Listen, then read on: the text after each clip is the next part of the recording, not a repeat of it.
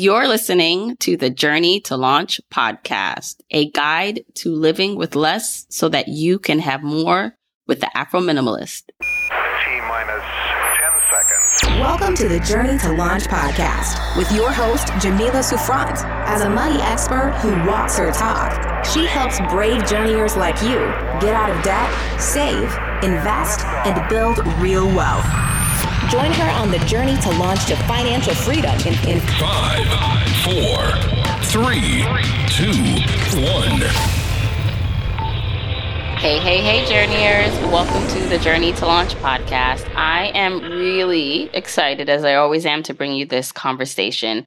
But I want to give you a heads up about this episode to let you know what's going on because maybe you looked at it and you said, wow, this is a little shorter than Jamila's typical episodes. and I want to tell you why. But also why you still should listen because in this short amount of time, my guest today, Christine Platt, and I cover some topics that could change your life. Okay. So, one, let me tell you just a little bit more about Christine Platt. Christine Platt is a modern day Renaissance woman, also known as the Afro Minimalist. From serving as an advocate for policy reform to using the power of storytelling as a tool for social change, Christine's work reflects her practice of living with intention. She holds a BA in Africana Studies, MA in African American Studies, and a JD in General Law. Christine has written over two dozen literary works for people of all ages. When she's not writing, she spends her time curating her 630 square foot home, chronicling her journey and encouraging others to live with more authenticity and intention. She most recently wrote the book, The Afro Minimalist Guide to Living with Less. And she's radically re envisioning minimalism for everyone. and I, I really did enjoy talking to Christine. There's so many similarities between Christine's entry into the minimalist movement and creating space for herself and people who are marginalized and look like her. And also, I feel like my journey into financial independence and the retire early space, the FIRE movement. Now, let me just tell you a little bit about what happened with Christine's episode. So, Christine and I tried to record this conversation twice. the first time we started to record 15 minutes in, the Wi-Fi, the whatever, the connection, it just was not working. So we decided to reschedule and do it another day. Then we recorded it this day. So what you'll hear is the second recording that Christine and I did. Now the second recording was about an hour long and it was amazing as usual. But again, this last part of our interview, uh, the audio, the sound was corrupted and we couldn't use it. But we managed to salvage the first 20, 25 minutes of our conversation.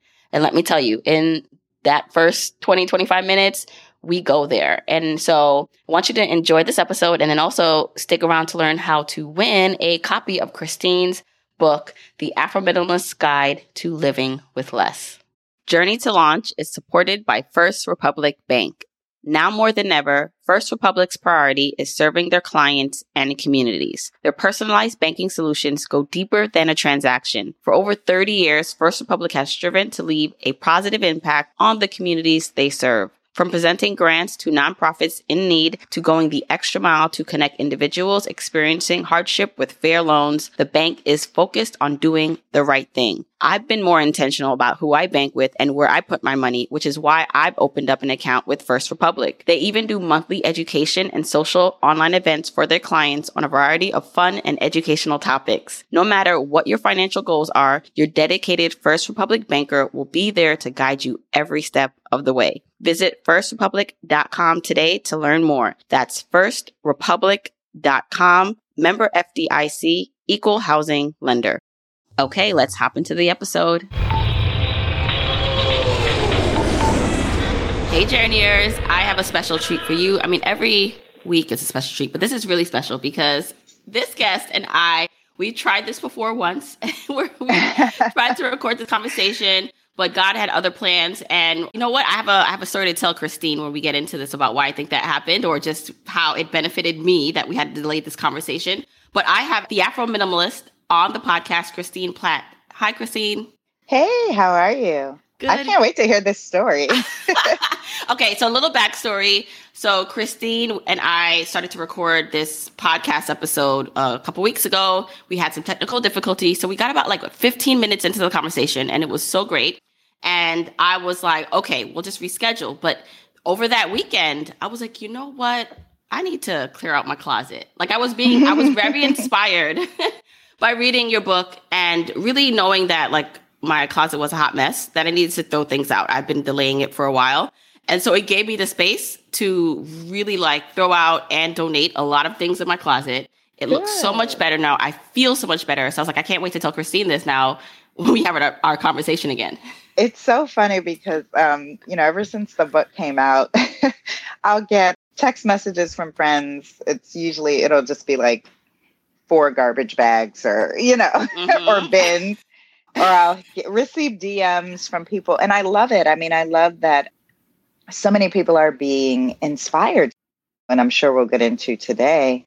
I mean, our stuff extends beyond the price tag, right? Like there's just so much there. So I'm just really glad that you were inspired in that way. and uh, yeah, I, I can't wait to finish our conversation because we were definitely on a roll. yes. Well, so one of the things that I did mention is when I first started reading your book, I was on the beach and I got really emotional and I was like, I don't know if it was the margaritas or this this part in your book where you say it's really upfront in the beginning and it's like for our ancestors, living with less is now our choice. Yes. And it really framed this for me because I know some of the pushback even in my own mind, you know, or from mm-hmm. other people when it talks about minimalism, especially for people of color, especially for black people, is does this mean we can't have things and why like our ancestors the people before us were denied so many things this is our time to have and to be the choice factor is a big deal so i want you to get into your story as the Afro minimalist, how you came to be this and what brought you to this place where you wrote a book about it and now almost kind of on leading your own movement within the movement that makes it more inclusive for people of color. You know, I think I started like most people in the sense that, you know, you wake up one Saturday morning thinking about everything that you have to clean, looking at the piles of laundry, all the stuff that you have to do. And I was just like, this is just all too much. Like, there has to be another way. And of course, whenever you search online about like how to simplify your life, how to be organized, like all these things about minimalism would come up. And so that Saturday, and it was actually five, yeah, about five years ago now, I decided that I was going to start uh, my journey into minimalism, but I had no idea what I was getting into because mainstream media focuses so much on the aesthetics. And so I was focused on, I can't wait until my house is aesthetically minimalist, right? Like just clean lines and few things and a neutral color palette. And what I discovered on my journey was that, you know, like I just said earlier, it's so much more than our things, right? And it led me to, you know, ultimately I didn't end up marrying the aesthetic that I saw on Pinterest and I hated it. It didn't feel like me. It didn't feel good. I missed colors. I missed fabrics and textures. And so I was like, oh, you know what? I'm just going to create my own little version of minimalism. And you know, black folks like to, to claim something as ours, we put Afro in front of it. So I was like, I'm the Afro minimalist, you know? And then I began sharing my journey online because I'm like, surely I'm not the only person out there. And first of all, I'm not the only black minimalist. Let's just start there. Secondly, I know I'm not the only minimalist of color. I think Marie Kondo had like just come out, but she was like the only other person of color that was in the minimalist space. And then also, I was like, you know what? I also want to just share this just in case there are any other people out there who may just be curious about a minimalist lifestyle, but wonder how does it kind of look when you do it your own way? And Jamila, I never expected it would become what it has become now. I mean, as you know, I write children's books. You know, I work at the uh, Anti Racism Center at American University. Like, I mean, I had a very full life, and this was just a way for me to share this aspect of my life on social media. And uh, what ended up happening, it was just this following came, and it started with other minimalists who were like, Yeah, I mean, I use color too. And why is the face of minimalist so aesthetically pleasing instead of focusing on the practice, which is really living with intention and being authentic. And my platform just grew and grew and grew. And then last summer, you know, we're in the middle of a pandemic, and uh, I think I had just finished writing like my last children's book, and the world had slowed down, Jamila, and it was just such a beautiful time. and my agent said, uh, I think this would be a good time to like work on your Afro minimalist book. Like people are quarantined, they're sitting and dealing with their stuff for the first time, they can't escape it. And she was like, Why don't we put a proposal together? And I put a proposal together, and the first editor we sent it to said, Absolutely. And now here we are. So, yes, yeah. I got, I received the book deal, wrote the book. The book was published all in less a year, which I do not recommend to anyone, but I'm glad yeah, I did it. that's fast according to, you know, standard publishing because things can take it like is. three years. Yeah. Yeah. I mean, you're usually on a 18 month cycle, but you know, even they saw the the urgency in this message. And so I'm grateful, Jamila. I mean, and so now here I am, one of the few black women practitioners in the minimalist space, you know, just trying to spread the word. I mean, my book was written for everyone, but I really, you know, have these special call outs for people of the African diaspora and other marginalized communities because like you said, sitting there, you know, looking at that quote in the beginning and getting emotional, we just have a very different relationship and, you know, this history and generational things that we're carrying in regards to our things. And what I love about when I was finding similarities between the minimalist movement and even the fire movement, the financial independent retire early movement, which mm-hmm. I am. I always say I have like one foot in that movement and one foot in just like life and personal finance in general because it's the same thing. I knew that there were so many people in the space before I came into it um, that were doing great work and I learned from, but it was something missing. There was no the mm-hmm. connection of the story and the background, they, it, the nuances that they would not be able to pick up I, mm-hmm. I saw were missing. And I think it's so important for people to be inclusive, but it's hard when you don't have a reference point where you don't have the lived experience. And so I think yeah. you in the forefront now, um, and I know that there are other people in the space that are people of color and black people. Like I just see more of it happening now and more people coming mm-hmm. out with their mm-hmm. own platforms and podcasts and blogs in both spaces, in the minimalist space and the fire movement and personal finance. I love it because we need representation and it matters.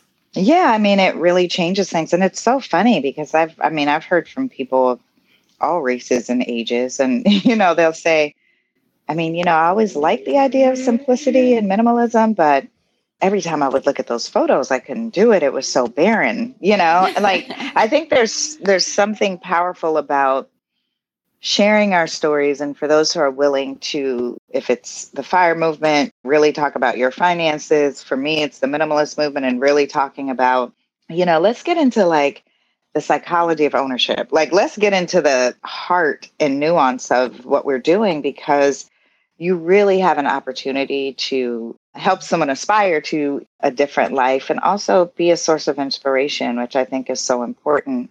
And like you said i mean these are considerations that a lot of other people don't make. If it's not their lived experience, it's not something that they're going to think about. But in quite a few decluttering specialists who have said, I wish you can see my, my the copy of my book. It's dog-eared, it's highlighted, it's mm. tabbed, yeah. because these are considerations that I never ever thought of making for my BIPOC clients, which I think is so powerful, you know? Yeah. And here's the one. So the call, one of the call outs and something that I think is so complex. And I hope to also talk more about this and in my future book and just in general, my content, because you just mentioned the nuance of ownership for Black people and marginalized groups. You have this in your book, and I've read this in other books that have really did a good job of really understanding our experience with ownership mm-hmm. and the mm-hmm. false sense of security that it can provide because we've been denied so much in this country, you know, coming from slaves, the descendants of slaves. And so we see ownership and stepping into wealth and having nice things like that's a win. Like we want that. Mm-hmm. We celebrate that. But it could also be detrimental to building real wealth. Can we talk about that? Because that's one of the things where there are a lot of people talking now about, you know, we deserve luxury, which I believe. We deserve nice things, which I believe. But I just think some of that is counterproductive to building real wealth and it may be rooted and you talk about this in the book and still white supremacy and or this capitalist society that it's not really good for us even though we're pretending or it is packaged as if it is good for us so let's talk about that yeah i mean and, and the thing is and i like to you know one of the reasons i like to share on my platform so much is to show what a very i mean you can still have a luxurious life you can still buy things right i don't know where this sense of either or you know, sort of mm. comes from because you can have both, which is what I want to tell people. But you really want to understand that if all of your your wealth and your resources are tied up in buying things, have the opportunity or the resources to build generational wealth, right? Our things are not going to few things will build generational wealth, right? It's obviously very different if you're, you know, let's say a collector of Rolexes or this or that, right? But it's still a consideration that the average person has to make. The person who is living paycheck to paycheck, right? And like, yes, your paycheck comes and you're like, gosh, I worked so hard. Oh, these last two weeks sucked. I want to buy thing right? mm-hmm. And then next thing you know, like it's a week later and you're like, oh my God, I cannot wait until my next payday. Like that is concerning, right? The story that I like to share is when um my daughter, when she was younger, she had this American girl doll. And this American girl doll, Jamila, it lived an amazing life. Okay. it had a house it had a bed it had you know i mean it had everything. I remember even buying it like a tiny christmas tree that we decorated with tiny ornaments. Wow. it had a violin because she played the violin right? And it's like yes all of that was really cute and wonderful and fun except for if we had an unexpected expense a flat tire a this or that right? You're like all of a sudden scrambling. That is concerning. Yes i could out that stuff right? Like, I mean, I was working, I got paid, and I could buy it. But could those resources could have been better spent being saved, invested? Right. We have a choice to make. And oftentimes, you know, to your point about, you know, understanding whether am I like buying into this capitalist structure and society, right? Like we have come to a things um, and and owning certain things and having certain things with the American dream, wealth. We have made it right, and in reality, that is not what wealthy people do, right? And that is not how wealthy people get wealthy, especially when you're first generation, second generation, six figure income earner. You don't have a generation of people who have told you this is what you do here's how you invest in the land that we left for you. Here's how you invest. You see what I'm saying? Like you yeah. are literally starting from scratch. And instead of investing in American Girl doll house with all the things and all the stuff, figure out you can get some investment property. You know what I mean? Like that's right. what I want people to start to think about. And I think marginalized groups find themselves just in this very, very slippery slope of a place where we are just more prone to conspicuous consumption, right? Like we're more prone to buy things because of the status it gives or the perceived status or wealth that it gives. We're more prone to looking at aspects of our childhood and finally having an opportunity to fulfill those unfulfilled wants, right? So many first gen folks grew up with, you know, scarcity, food scarcity. There's so many things that play a role in our adult spending habits and behaviors. And if we're not careful and if we don't do that self inquiry and work, figure out what those are, we find ourselves looking up one day and we're 60, 70, and like, I have nothing. I have nothing to retire on. I have nothing to leave my children and grandchildren and all those things that you bought all those years they're long gone they're gone mm, yeah yeah and you say it in the book outsourcing your sense of self-worth and that can happen if we're not conscious of what we're doing so i love that you were talking about this yeah now, you have to yeah. be really careful mm-hmm. when you talk about minimalism. How did you start your journey? So someone now listening was realizing, okay, maybe I do have too many things. I know this. I just haven't done anything about it. what started you on your path? Like what were the steps you took so that someone listening now can begin to reimagine their life and their things? Well, yeah. So first of all, they don't need to do what I did because I didn't have a guide. I wrote a guide. I wrote the guide that I wish that I would have had. And, you know, I think the steps that I put in that book are what I did unknowingly is acknowledging that you have more than you need, right? And going through that process, I was just like, you know, you look around and you're like, I actually have a lot of stuff. Then you start pulling stuff out and you're like, why? do I have? Right? Like that mm. why is the part that mainstream minimalism also left out. I started to do just a little deeper, like, when did I become a bargain shopper? Right? You know, like digging into those aspects of my childhood and past. And that acknowledgement for me was was the first step.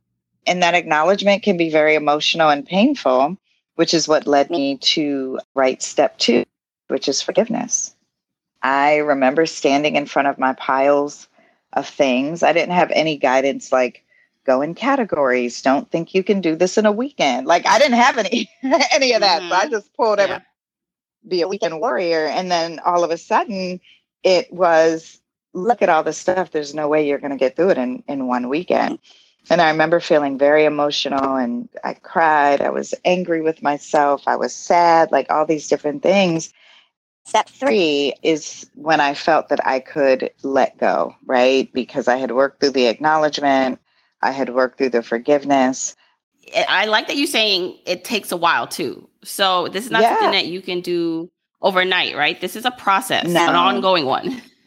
mm-hmm. Okay, journeyers, I hope you enjoyed that conversation with Christine. I saw so many similarities between her journey into minimalism and my journey into financial independence and just the movements itself.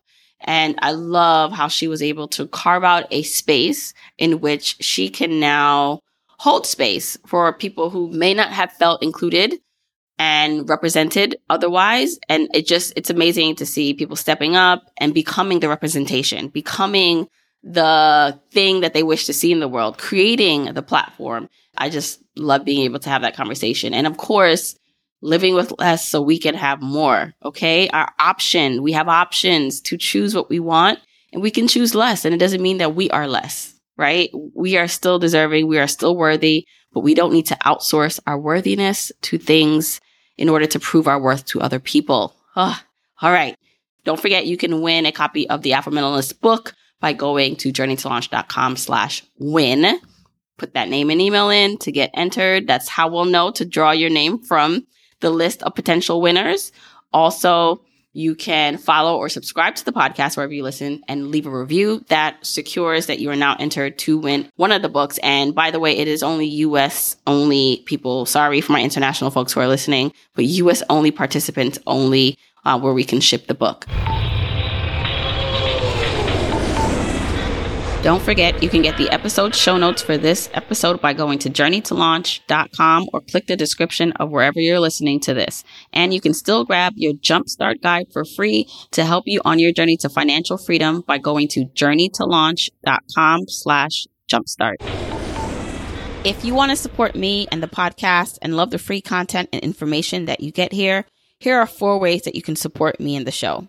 One, make sure you're subscribed to the podcast wherever you listen, whether that's Apple Podcasts, that purple app on your phone, your Android device, YouTube, Spotify, wherever it is that you happen to listen, just subscribe so you are not missing an episode. And if you're happening to listen to this in Apple Podcasts, rate, review, and subscribe there. I appreciate and read every single review. Number two, follow me on my social media accounts. I'm at Journey to Launch on Facebook, Instagram, and Twitter, and I love, love, love interacting with journeyers there. Three, support and check out the sponsors of this show if you hear something that interests you. Sponsors are the main ways we keep the podcast lights on here, so show them some love for supporting your girl. Four, and last but not least, share this episode, this podcast with a friend or family member or coworker so that we can spread the message of Journey to Launch. All right, that's it. Until next week, keep on journeying, journeyers.